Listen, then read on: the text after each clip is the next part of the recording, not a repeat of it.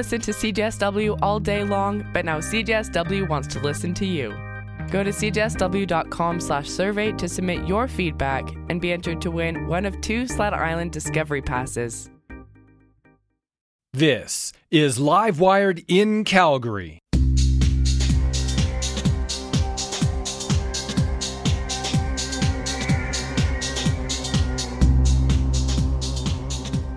Hey, everybody, welcome back to this month's edition of Live Wired in Calgary. I'm your host, Darren Krause, editor at livewirecalgary.com. This show is produced in partnership with CJSW 90.9 FM and recorded in studio at the University of Calgary on traditional Treaty 7 lands.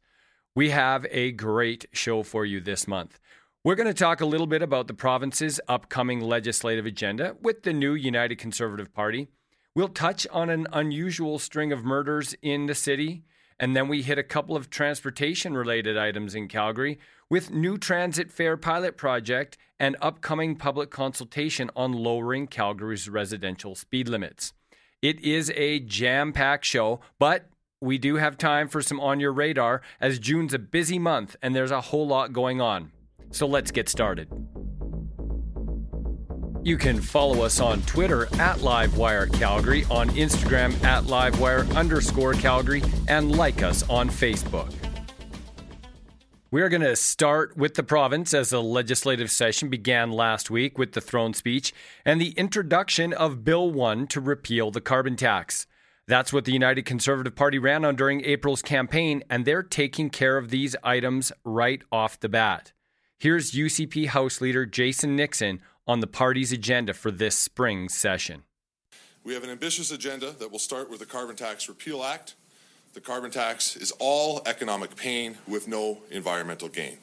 Not even its proponents have been able to uh, estimate a reduction in emissions, while the tax makes the lives of ordinary Albertans more expensive.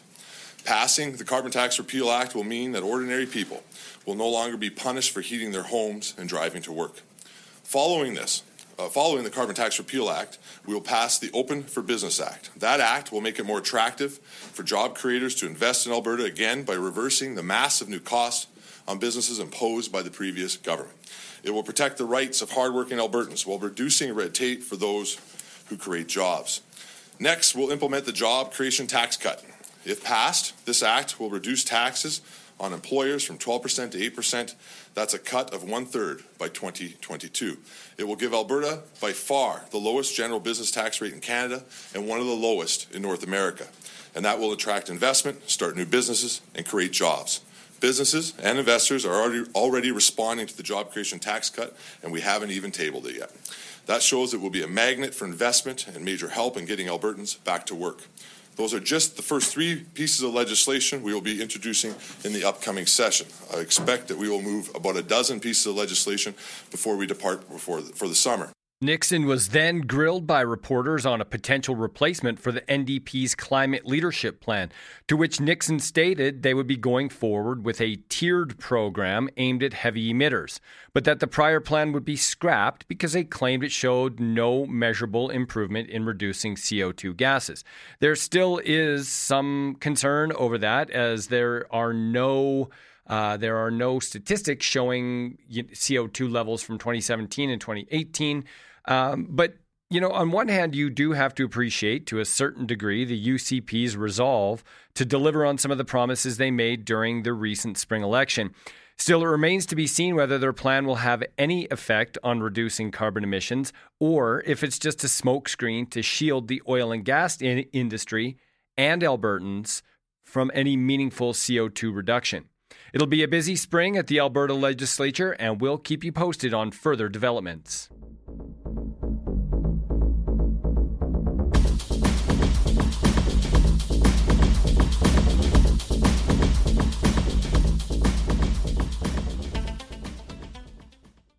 We're going to split up our transportation related segments this month with a quick hit here on Calgary Transit's latest foray into an electronic fare payment system. Of course, They already have the ability at LRT stations to use Visa and debit for tickets, which was miles ahead of the straight up cash payment. I mean, whoever had the exact change, especially when it came to payments that weren't rounded to the nearest quarter. So, this is a process that the city started probably 10 years, two failed contracts, and $5 million ago. And that's $5 million that they're hoping to get back through legal means, but for all intents and purposes, it's probably lost. So, in talking with my wife about this story, she asked point blank a question that many Calgarians were asking Why, when I can pretty much pay for everything else in my life electronically or through my phone, can't I pay for transit? Excellent question. It, it's puzzling, really. So, now the city is rolling out a pilot project called MyFare that allows for fare payment and ticket validation on four preliminary bus routes via the smartphone. It was rolled out last week, and it will involve Route 4 in Huntington, Route 38 that covers Brentwood and Temple, Route 149 in Point Trotter, and the 150 route, which travels on 114th Avenue Southeast. If you frequent these bus routes, you can sign up to be a part of the pilot program. The city will pilot this from late June to September on those four routes. To take part, you have to do it quickly as the deadline to sign up is May 29th. You can get more information on this at calgarytransit.com slash myfare.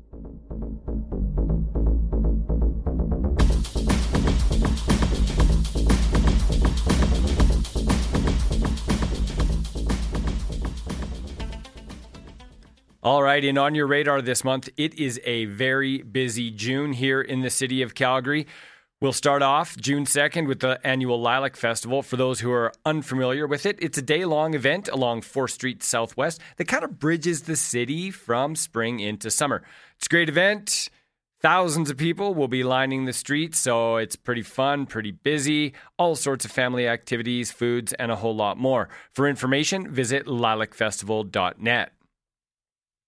The 19th annual Funny Fest Comedy Festival goes ahead with 11 days of comedy. That will begin May 30th and goes through to June 9th. For information on shows and tickets, visit funnyfest.com.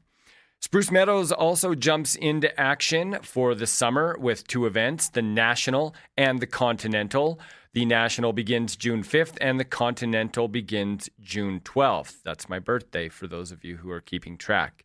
On June 15th, the defending champion Calgary Stampeders will be back in action for the regular season with a rematch, a Grey Cup rematch against the Ottawa Red Blacks. But for those of you who are really eager to get a jump on the season, there is a preseason game at McMahon Stadium against Saskatchewan on May 31st. June 19th, 2013, six years ago, began the devastating flooding in Calgary. We're at the anniversary mark coming up, and recently the city of Calgary said they've reduced the risk of flood damage by one third. Still, there's work left to do and ongoing flood mitigation work, including progress on the Springbank off stream reservoir.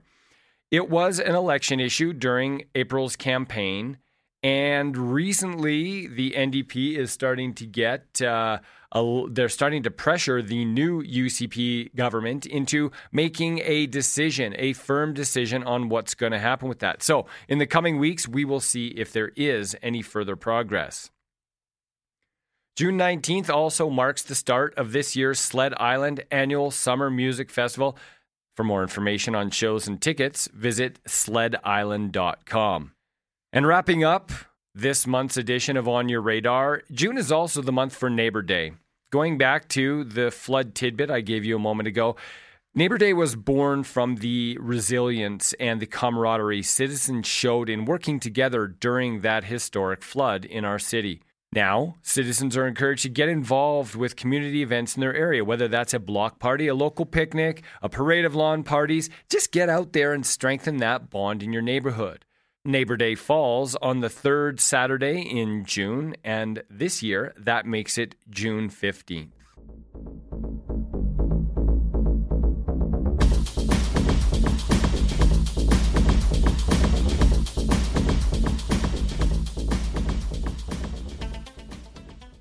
We don't hit crime very often here on Live Wired in Calgary, but a string of recent deaths has police wondering if there's a connection, perhaps fueled by a flare up in city gang violence. They won't outright say it, but they aren't ruling it out either. In this clip, we have Homicide Staff Sergeant Colin Chisholm talking about the CPS investigating the connection between four homicides in three targeted attacks over six weeks. These are three uh, homicides that have occurred within the Indo Canadian community here in Calgary. We would be remiss if we weren't looking at the possibility that they were linked. We're asking the public to come forward with information, even if it's a little bit of information, insignificant to them, maybe to them, but that little bit of information could definitely help us in our investigations. Any indication if it might be linked yet to anything that was happening in the lower mainland? I believe uh, Shia had said earlier this week that they were also looking at that as a possibility. We're, we're always looking at, at those possibilities. If they're linked to any other communities in the Indo community, Indo Canadian community in, in Canada as well. We would be remiss to not explore those uh, possibilities. Believe at the heart of this, then it's organized crime. Is it believed that there might be two different gangs, or? Well, at this point, uh, we're not thinking necessarily it's gang related, but we are open to the possibility that organized crime is is involved. Drugs and organized crime are involved, and like I said before, we need people to come forward, people who have information, so we can help piece each homicide together and determine whether or not these homicides are linked or not. Every so often in Calgary, we will get a string of these, and in the past, it has been linked to gang violence. Going back 11 years when Calgary had its historic high of 34 homicides, it was directly linked to an ongoing feud between the FOB and the FOB killers. Last year, Calgary only logged 17 homicides, so it was a substantial drop from a decade ago. But when you get a handful of them in a short amount of time, immediately the public conversation goes around potential gang violence in the city. Now, if you have information in the deaths of Rishabh Saini, Jasdeep Singh, Japneet Malhi, or Bikramji Dinza, you can call the Calgary Police non emergency line at 403 266 1234 or the homicide tip line at 403 428 8877.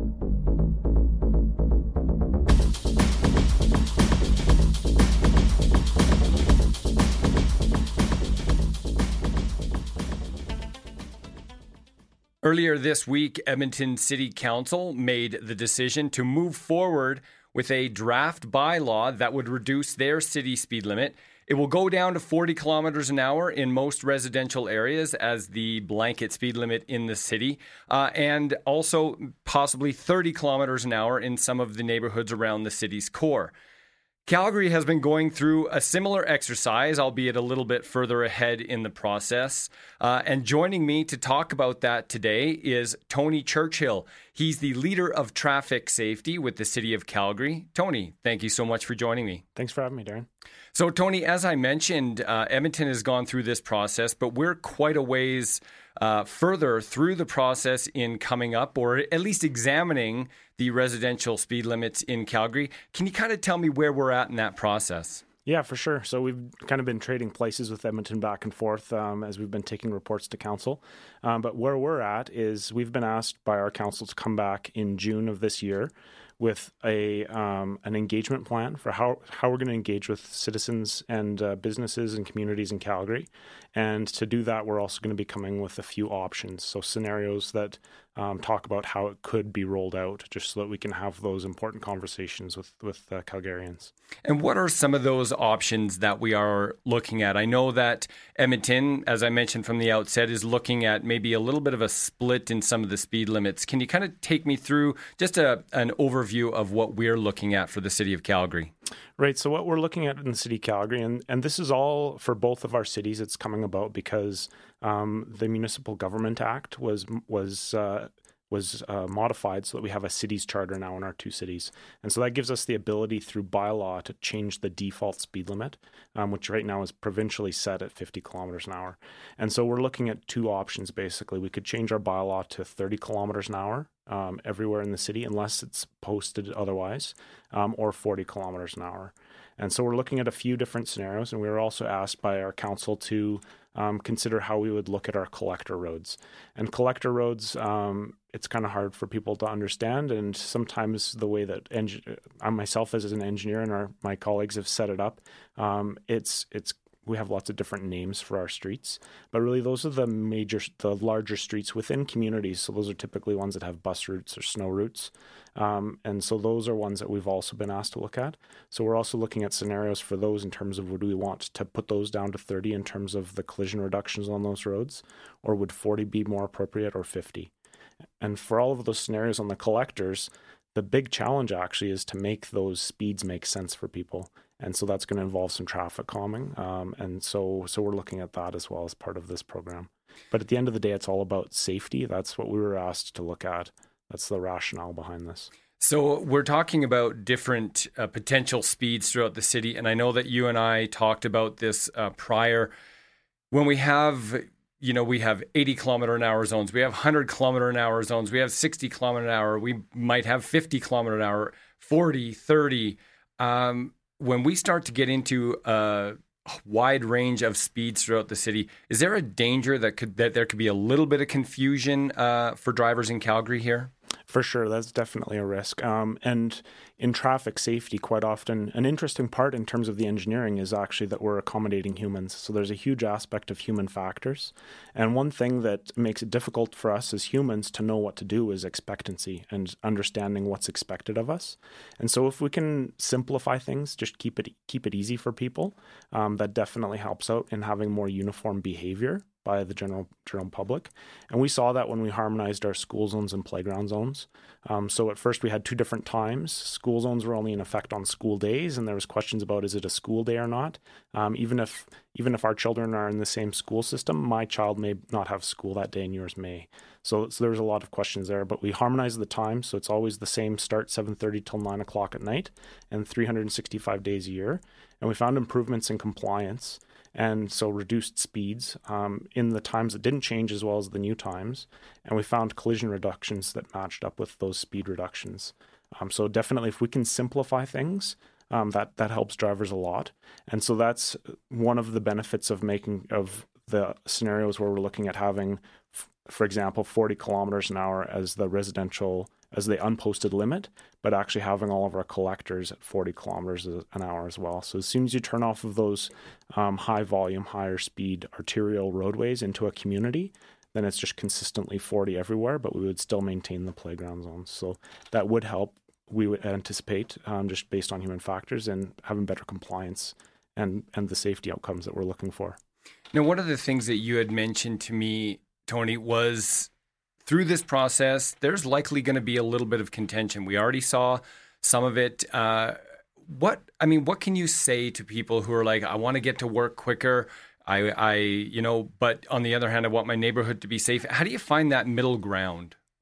Um, well, I, it's a challenge. It's very emotional. It's very controversial. Um, definitely, there are a lot of people who um, who experience speed negatively. Um, they have either a lost a loved one or had a loved one hurt in, a, in an incident. Um, and but it's one of those things that you or I may not directly be impacted by that for many years, but then we will be. Um, and so it's hard to to balance the day to day life and the the challenges and pressures we're experiencing in terms of I want to get to work and I want to have more time for my family, um, with the risks that are a little bit harder to understand. Um, but at the end of the day, we all want to be able to come home safely. Um, and so, so that's the challenge. And one of the tools that we're working on and are planning on having ready for the June and when as we move into the engagement um, is a travel time estimator. So it's basically like Google Maps. Uh, so you can say where you want to start your trip and where you want to end your trip, and it'll tell you the travel time for the existing situation and then the travel time for the different scenarios that we're going to be talking about. And when we look at the amount of time that we spend on the in the residential roads as opposed to the arterial arterial or higher class roads, it's a relatively small portion of our trips. Um, and so the the times, I think that will help for to help people understand what the actual impact of their travel times are um, and what the risks are. A lot of people have no idea how many people are are injured or killed every year on our roads, mm-hmm. um, and it's one of those things that um, may take several years for you to to have a loved one or someone you know who's involved in a collision, um, but it can happen to all of us. So, we're talking about traffic safety, and that leads into a conference that's being held here in Calgary later on this month. Maybe tell me a little bit about what that is. Yeah, so the conference that we're holding um, or that we're hosting is the CARSP conference. So it's the Canadian Association of Road Safety Professionals. Um, and I've actually been a board member on CARSP for several years, um, actually from before I even started working at the city. Um, but it's a great organization um, in traffic safety. Uh, one of the things that makes it really unique um, in terms of professional organizations is that it's multidisciplinary. So we have engineers uh, like myself, we have healthcare um, professionals, we have researchers, we have enforcement officials. Um, so it's a very diverse group of, of professionals that are all interested in improving traffic safety. Uh, and so it's a really good multidisciplinary group where we bring lots of different views and kind of collaborate on how we can leverage all of our efforts to improve traffic safety. And so, what are some of the emerging trends? Obviously, I'm, I'm guessing when you get that many people in a room, you start to talk about how things are evolving, whether it's driving patterns, whether it's design factors, whether it's things like changing the speed li- limits. Um, what sort of things are you seeing that you know maybe maybe Calgary five years, seven years down the road sees, or things that we might implement in new communities? So, uh, so I guess one thing I'll just start with the overarching theme for the conference, and it's Vision Zero, um, which is contentious as well um, because a lot of people have different interpretations of what Vision Zero is. But Vision Zero is really about making sure that um, acknowledging that we're we're all human. We all make mistakes, um, and when we make mistakes, our human bodies are vulnerable to harm um, so we have to try and control that energy. So that's where this the importance of speed comes in. Um, but a big part of that is uh, shared responsibility and getting everybody working on it. Um, so that's the overarching theme. Um, and Vision Zero is about reducing fatalities and serious injuries. So it's not about getting all collisions to zero. Um, we recognize that because we make mistakes, there will always be collisions. We just want to make sure that no one's getting injured or killed. So quite often people say that's ridiculous. We'll never completely eliminate collisions. And we recognize that. We just want to make sure that no one's getting seriously injured or killed.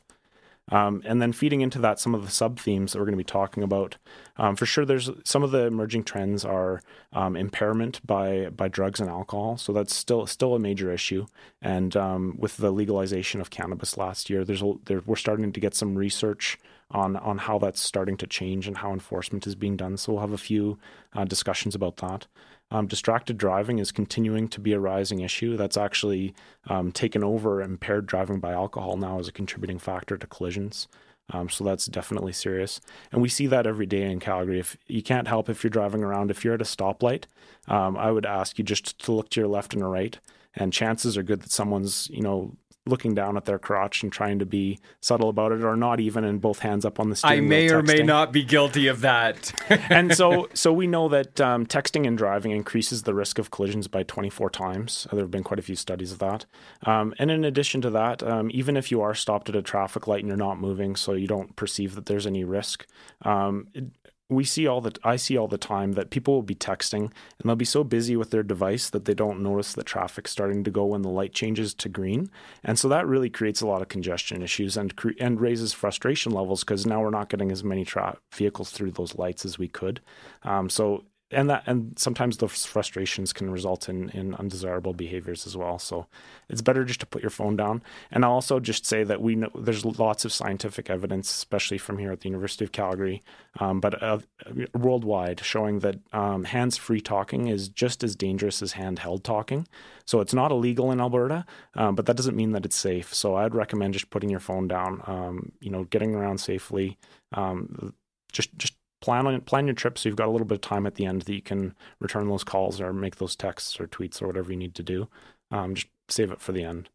One of the other themes that we're going to be talking about is um, autonomous vehicles um, oh. and the move towards connected vehicles and autonomous vehicles. So, how we're going to be leveraging technology to improve safety. Um, so in Calgary, we recently last year we had a pilot of uh, autonomous shuttle technology between the uh, the science center and the zoo. So we're going to be talking a little bit about that and some of that technology, and also some of the challenges that that we're facing in terms of the uh, auto- automation of our vehicles. Um, right now, we're kind of in a transition stage where we're the technology isn't quite there yet for fully autonomous vehicles. There's still going to be a need to pass control back and forth from the vehicle to the motorist, and there's a lot of challenges there. Again, back to human factors and expectancy about people being ready to take control of the vehicle back and and having the skills to do that if it's something that they're not regularly doing if it's if it's something that the autonomous vehicle can't handle and the human operator isn't doing that on a regular basis they may not even have the skills to do that so there's a lot of challenges there, of course there's lots of insurance questions and there's a lot of things that we've been wrestling with and talking about for a long time but we're going to have some more discussions about that at this year's conference as well that's awesome. Uh, again, I'm here with Tony Churchill, leader of traffic safety with the City of Calgary. Thank you so much for updating us on where we're at with the residential speed limits. No doubt that conversation is going to continue for the next se- several months. And uh, best of luck uh, at the conference that we're hosting this year in Calgary. Thank you very much. As Tony and I continued our conversation off mic, we talked a little bit more about something I found interesting in the whole speed reduction equation. He said there's evidence of a reduction in in vehicle serious injuries during collisions when you reduce the speed. I mean, it stands to reason. It really makes spe- sense. You lower the speed, and even the driver's and passengers' safety improves when they're in a vehicle. But despite the overwhelming evidence for safety on Calgary's roads and the likely minuscule effect on drive times via the city's residential roads, this will continue to be a hot button issue in Calgary for the next several months. In an article I did for LiveWireCalgary.com, I also talked with Edmonton walkability expert Tim Querengesser about why we continue to have such a passionate debate on both sides of this, despite this being on our radar for the past decade? His answer was pretty cut and dried. He said both Calgary and Edmonton were built as car dependent cities. When you threaten that status quo of zipping down city streets at 50 or 60 kilometers an hour, Tim said, quote, people lose their minds. And they're making it a zero sum game, he said, like something's being taken away instead of thinking about the safety, the walkability, the community building that's done with lower speed limits. He said we need to focus on the things that are being added to our lives, not being taken away. But Querengesser also said in the end, when the speed limits do change, sure, there will be a very, very vocal group that will kick and scream. That's until it becomes part of everyone's daily routine. And before long, we'll forget the limits even changed at all. But it's a debate that will play out over the next six months. Stay tuned.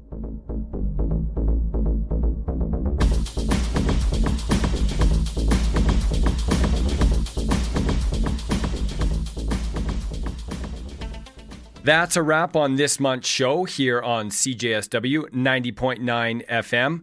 We did things a little bit different this month. A few more short bits to give you a wide view of what's going on in Calgary. The past couple of shows, we did have a couple of longer form segments, a couple of bigger topics. Of course, you know, with the election and everything, I guess that's to be expected, right? But that's the one thing I enjoy about this program the ability to experiment and change and adapt. If you feel inclined, drop me some feedback at darren.krause at livewirecalgary.com or on Twitter at livewire underscore DK and let me know what you think. We had tons of stuff this month and we hope it got you up to speed, pun intended, and then some. My special thanks to Tony Churchill for taking the time to join me in studio this month to talk transportation and safety and the upcoming speed reduction. And thanks to all of you out there for listening. We'll do it again in another month. Enjoy your June. So long.